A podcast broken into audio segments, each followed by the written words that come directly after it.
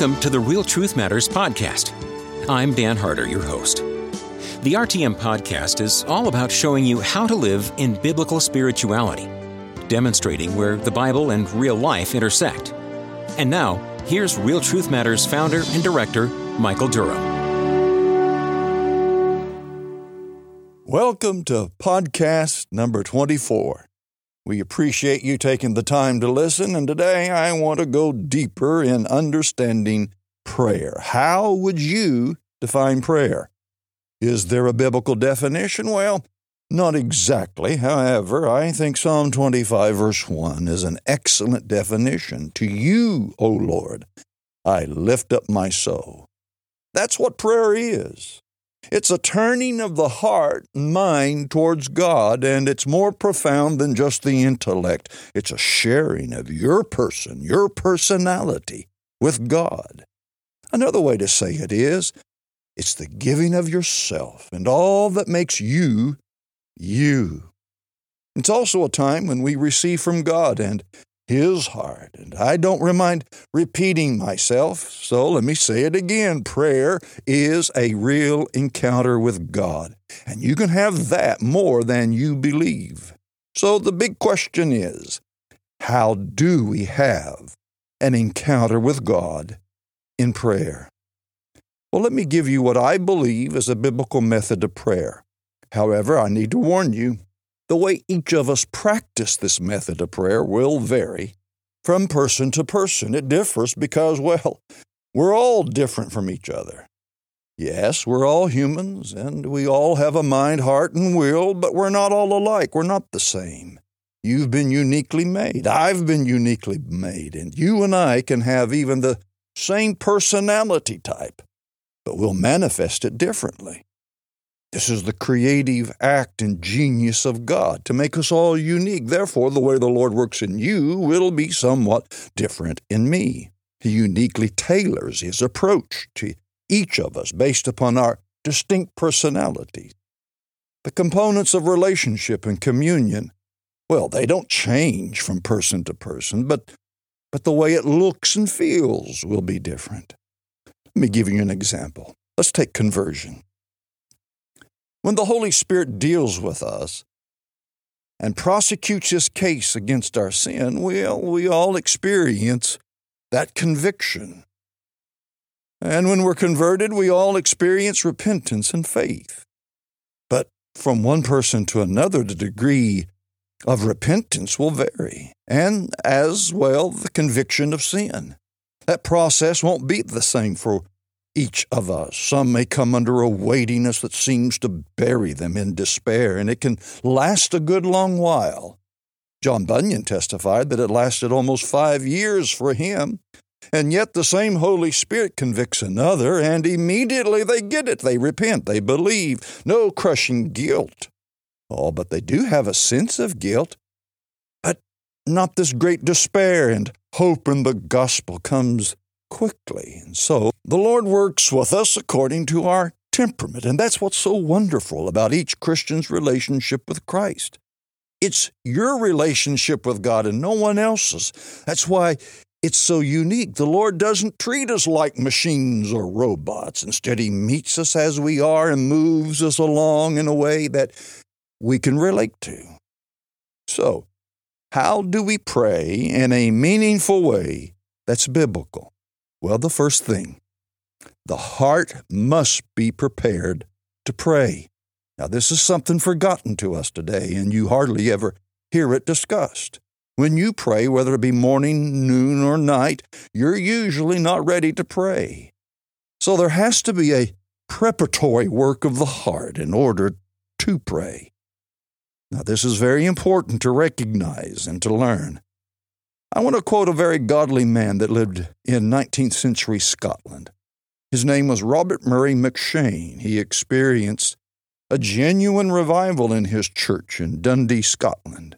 Men who knew McCheyne said of him that he was the holiest man they had ever met. A man was introduced to McCheyne, and after the introduction, the man quickly departed to find a room where he just simply broke down and wept. He said he had never met a man that so reminded him of Christ. So we're talking about a man who said of himself that there was not a man that he knew as well as he knew the Lord Jesus. And therefore he was a man of prayer. McCheyne said that he spent much of his prayer time preparing to pray. He said it this way, quote, "A great part of my time is spent getting in tune for prayer." End of quote. In order to pray, you must prepare to pray. There are times you will experience that it will take you more time to get your heart and mind ready to pray than it will to pray. Most of your time will be consumed with the preparation of prayer. Now, friends, we must know the difference between having free and direct access to God and properly entering His presence. A man or a woman must not flippantly come before the Lord, nor should they come lacking the awe and reverence of who He is. We dare not act like He is one of us. Prayer that is void of mental concentration is prayer void of Holy Communion. I'm not saying that we cannot freely and boldly make our way to heaven's throne, nor am I saying that we must earn our way into the presence of God. No, not at all. I'm advocating that if we do not stop and consider our hearts and minds and get them ready to address our Father, who is also the Creator, then we're not taking prayer seriously, and we're not taking the Lord serious. Often our hearts are dull, not oriented to pray. There are distractions we deal with, and sometimes we're not conscious of the presence of God, and all we're doing is just simply saying prayers. We are not praying. Oh, how sad it is to pray, but not really pray. That means you're simply saying prayer, speaking words, but not praying. You're not in tune with the Lord whom you're supposed to be addressing. You're merely going through the routine of prayer. But real prayer is not really happening. Let me quote John Bunyan again. He said much of the same thing about preparing to pray. He said, quote, "Oh, the evasions or loopholes that the heart hath in the time of prayer. None knows how many byways the heart hath and back lanes to slip away from the presence of God." End of quote. It's little wonder that we don't experience God in our prayer time if our heart is not prepared for an encounter with the living God. Therefore, before you pray, you must spend time preparing your heart. Unfortunately, most of you don't do that. You just start praying. Some begin by reading devotional material before praying or reading their Bibles. I think that's a step in the right direction, but there's more that needs to be done. So how do you prepare the heart? The first insight on heart preparation that I want to share with you is that you first must make yourself remember and believe your destitution, poverty, and emptiness. You've got to acknowledge and be keenly aware that the cupboards of your heart are empty, the shelves of the heart are bare, and there's nothing there. Christians have a terrible tendency to forget the fact that in ourselves we're naturally depleted of anything good. The only good thing we possess is Christ Himself living and abiding with us. We seem to have memory lapses of what our blessed Lord Jesus taught us. He said, "For without me you can do nothing." We forget and forsake the very first beatitude. "Blessed are the poor in spirit, for theirs is the kingdom of heaven." We wrongly think that poverty of spirit is a description of our pre-Christian life. We wrongly think that it's only true of the sinner. Now we're different. We're no longer that way, but that's not correct. It's just as true about you now as it was before you were a Christian. In fact, Jesus meant us to understand that poverty of spirit is a description of the Christian in the kingdom of God. Our Lord in His Sermon on the Mount is describing those who are already in the kingdom. He establishes this as the all-important foundation for the remainder of the Beatitudes. It's constantly true of you, my friend, that you're poor in spirit. You're always spiritually bankrupt. It's at this point that a well-intentioned soul will say to me, "But wait a minute, we Christians are rich. We possess the riches of Christ." Well, my friend, you're rich in Christ, yes, but not in you, not in yourself. We have a wealth that's presently spiritual, and one day will be material. It's recorded in the Word of God that He, Jesus Christ, though He was rich, yet for your sakes became poor, that you through His poverty might become rich. Yes, we're rich, but our wealth is Christ. Left to myself, I'm as poor as the day God found me. And that's why the Lord said to the apostles in John 15, without me you can do nothing. Now, you've got to believe this. If you're going to experience relationship with Jesus, then you've got to come back to this basic truth. It's a fundamental truth. You are bankrupt. You and I have nothing with which to impress God or move His heart towards us. And apart from Him indwelling you, you have nothing within you to move your heart towards Him. You need the Lord to move your heart towards Him. Without the Holy Spirit's help, our hearts cannot rightly prize Him. We don't appreciate Him, love Him, or worship Him as we should. Our natural and carnal tendency is to always value ourselves and our happiness above the Lord. We will always value our pleasure above His pleasure. And when that happens, my friend, you feel less need to pray. You're full and complete in yourself. Why then should you feel necessity to pray? Any prayer you offer to God is merely form and no substance. It's duty and mere formality. Therefore, I must prepare my heart. And to prepare my heart to pray and have conversation with God, I must first remember and believe what the Lord has said I am, that I am spiritually bankrupt. Second, I must not only know that I am poor, but I should feel my poverty and my desperation for God. Where does this sense of desperation come from? Well, it comes from my destitution, my spiritual poverty. But if I don't believe I'm spiritually poor, I will not depend upon the Lord for what I need, and therefore I will not be desperate. May I suggest you meditate on the fact that if God lets you live according to your own strength, you will definitely fail. You ought to think about that. You need to consider your dire need for the Holy Spirit and His operation in you. Let your mind focus on that fact. Think to yourself, I need God. I can't even pray without Him. Often I have to do what the psalmist in Psalm 42 practiced. He preached to himself. He said to himself, why are you cast down, O my soul, and why are you disquieted within me? Hope in God, for I shall yet praise Him for the help of His countenance. Psalm 42, verse 5. He grabbed himself, spiritually speaking, and he talk to himself, and this is what we have to do. If you're going to succeed in prayer and have genuine communion with God, you need to know how to take yourself by the nape of your neck and preach.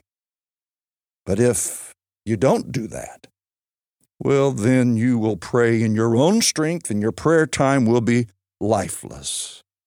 Some of you may be wondering, do you really talk to yourself like that when you pray or get ready to pray? And the answer is, yes, I do. And you must talk to yourself, preach to yourself, give counsel to yourself. Now, sometimes it may take just 30 seconds of this kind of reality check, and my heart's ready to pray. Sometimes it takes me 30 minutes. But I know I can't have the reality of His presence until I'm desperate, because when I feel my desperation, I will run. I'll fly to the only one that can help me, my Lord and my God. So let's repeat this before we proceed. First, I remember my spiritual poverty and my need for the Lord. Second, I not only believe my need, but I feel it as well. And then third, I must discern the Lord's presence. I must discern the Lord's presence. Discerning the presence of God is vital to prayer because biblical prayer is communion with God. Now, what do I mean by discerning the Lord's presence? I'm not talking about anything mystical. Instead, I'm simply stressing the need to believe that the Lord is with you and in your closet or place of prayer. Discerning the Lord's presence is an awareness or realization that God is with you and He's near you. I've learned I cannot and do not pray until I'm conscious of His presence. I've learned that about my own heart, that I'm not ready to pray until I have a sense of the presence of God. Now, I don't mean feeling something unusual. You can discern His presence without feeling anything out of the ordinary. What I am suggesting isn't novel. It's not original with me. It's biblical. It was the biblical practice of God's men in the Bible. For example, in Psalm 16, verse 8, David said, "I have set the Lord always before me because He's at my right hand. I shall not be moved." David was practicing the presence of God. He was conscientiously setting God before him. He, if you please, imagined that God was at his right hand, and knowing that, he would not be moved. In Psalm 73, verse 28, "But it is good for me to draw near to God. I've put my trust in the Lord God that I may declare all your works." I love how the Christian Standard Bible translates that verse. Here's what it says, "But as for me, God's presence is my good. I have made the Lord God my refuge." What is good? What is it that for me means absolute goodness? God's presence. That's my good. Again, I'm not talking about emotions. I'm speaking about faith, and by faith, knowing the reality of His presence. When you truly believe the promise of His abiding presence, then there is this sense of His reality. The mind immediately shifts to the awareness that God is near. You don't make it happen. It happens naturally. Yes, it's true that you will often feel the presence of God, because emotions are nothing more than the result of our thoughts. But sometimes you don't feel the presence of God, and you don't need to feel it. Again, I'm not talking about emotions primarily. It's the reality that His Word is true, and that's good enough for you. Now, what do I mean by the word reality? Well, I don't mean what others mean when they say, "Well, just take it by faith that it's real." My friend, that's caused more damage, and it hasn't answered anything. When someone says, "Take it by faith," what they mean is, accept the thing in question as true. To take the presence of God by faith, to them, means to accept the fact that God is with you. Well, of course it's true, and we do accept that as truth, but faith is much more than just intellectual agreement. It's the very substance of things hoped for. Hebrews chapter 11, verse 1. Faith accepts and commits itself to the truth. Faith accepts and acts upon it. In the case of the abiding presence of God, if you really believe God is with you, the fact of God's presence changes everything. You pray as if He's right there with you because He is right there. Now, there's a hard-to-define line from mental assent to the fact becoming a living reality, but it's a line. And when that line is crossed, which must be crossed, that it's no longer just information, but something real to you, then you experience the presence of God and you're able to commune with Him. Let me give you an example. I, like most people, thought the more I could feel God's presence, the stronger my faith would be. And God in His goodness did something for me several years ago that I've never forgotten, and I'm so thankful, even though it was a really hard time. He let me go through a very spiritually dry season. There was no joy in God nor much of anything else. I was so discouraged I couldn't feel God's presence. And so I decided I'd pray 3 hours a day seeking the Lord for a revival in my own heart. So I would go to my office in the morning at the church and told my secretary to hold all my calls unless it was an emergency. And so for 3 hours, I would pray. Now, some days I could pray all 3 hours. Some days I could only pray 3 minutes, and that was it. But I had promised the Lord 3 hours, so on those days when I couldn't pray, I'd just read my Bible and say, Lord, here I am. I'm waiting on you. And then I'd go back to reading. And I might pray that again, on and off. And that went on for about a month and a half. Nothing happened. On a particular Saturday, I told my wife I was going to go to the church to pray. I knew no one would be there, so I could just really pour out my heart and grief to God. And once again, I told the Lord my complaint. At some point, I got up off of my knees and began to walk the perimeter of the sanctuary, yelling. Yeah, I was talking quite loudly. God, where are you? I can't feel you anymore. Lord, if I could just feel you, my faith would increase. And immediately, a thought powerfully came into my mind. Feelings never produce faith, but faith will produce the corresponding biblical emotions. And instantly I understood. I got it. Since I was seeking for a restored sense of God's presence in my life, I started to remember and meditate on every promise of God's abiding presence with me that I could remember. Like Hebrews 13:5, I will never leave thee nor forsake thee. Matthew 28:20, lo, I'm with you always, even to the end of the age. Or Isaiah 43:5, fear not, for I am with you. And I looked at those promises. I turned them around and looked at them from every angle. I analyzed them. I thought about them. I contemplated their meaning. And the more I looked at them, I saw who it was that promised them. These were the promises of a faithful God who cannot lie. I deduced that since they are true, that can only mean that the Lord was right there with me at that present moment. He was in that sanctuary with me. He had never left me for 1 second. And I chose to believe. And the moment I believed, something happened. I'm sure, my friends, you know what happened. I immediately felt our blessed Lord's presence. Through that experience, I learned what mediates the presence of God to us. In other words, what is it that brings the reality of God's presence to us?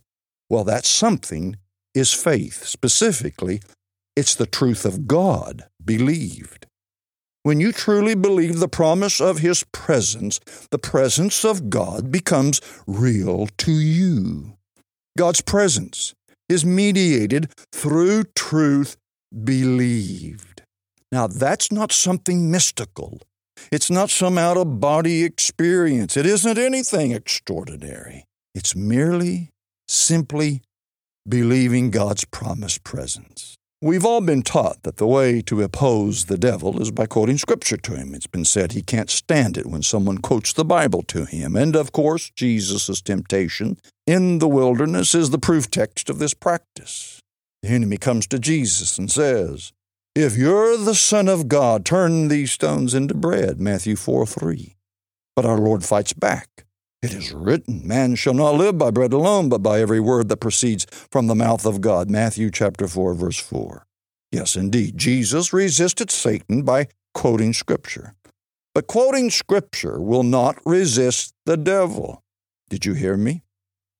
Quoting Scripture doesn't resist the devil. That's not what that account in our Lord's life teaches us. You may quote Bible verses to the devil all day long if you desire, but don't be surprised if you should find out that he can quote Scripture right back to you. In fact, I would say he probably has the whole Bible memorized. The devil even started quoting Scripture to Jesus. So if you want to have a Bible quoting drill with the devil, go ahead, my friend. But don't be upset when you lose. It's not Scriptures quoted that sets the devil to flee. No, it's Scripture quoted and believed. That's what resists the devil and puts him to flight. It's faith in the Word of God that Satan cannot resist. Faith in the Word of God is insurmountable for every devil in hell. Now, my object lesson is simple. Knowing the promises of God's abiding presence is not enough. It is faith in those promises that makes the presence of God a reality. And this is what preparing the heart to pray looks like. You focus on the promises of His presence with you until they're more than just facts. You meditate on them until faith has fed on them, until it comes into full strength. And when you do that, and you know that you are in the presence of God Almighty, well, then you're ready to pray. Now, I'm not offering this as a formula. You turn this into a formula, and it will not work. These are principles, biblical principles. They're true about us and our hearts. And without these biblical principles employed, prayer remains in the outer land of just simple mechanics, ritual, and dead form. This is not a mind game. It's not psychological self-hypnosis. It's not mind over matter. No, it's truth over matter. The truth says He's right here. And when you believe that, then you'll be ready to pray. I don't believe we're ready to pray until we're conscious of His presence. So, don't run into prayer, rattling off your prayer list and end by tacking on the end of your prayer, in Jesus' name, amen. No. Get your heart warm by focus and meditating on the Holy One to whom you will be addressing in prayer. Think about His greatness, His grandeur. Remember His wonderful acts of kindness to you. And then believe His promises, especially those promises that warm the heart immediately when they are believed. This is the way to prepare for prayer. Well, if you have any questions, please sit down and send us an email. You can address your email to web@realtruthmatters.com. That's all one word, web@realtruthmatters.com. And include, please, with your question, your name. We want your name because we might use it in a Q&A on one of these episodes, but also because one special questioner will receive a signed copy of my book, The Fight of Faith. Well, on behalf of all of us here at Real Truth Matters Ministries, I want to thank you for tuning in, and may the Lord richly bless you with His love in a real and tangible way. Thank you for listening to this episode of the Real Truth Matters podcast. I hope you can see that Christianity is profoundly experiential, but always based on the objective truth of Scripture. If you have questions or comments, please send them to our email address, web@realtruthmatters.com. That's web@realtruthmatters.com. Real Truth Matters podcast, dedicated to biblical spirituality, demonstrating where the Bible and real life intersect.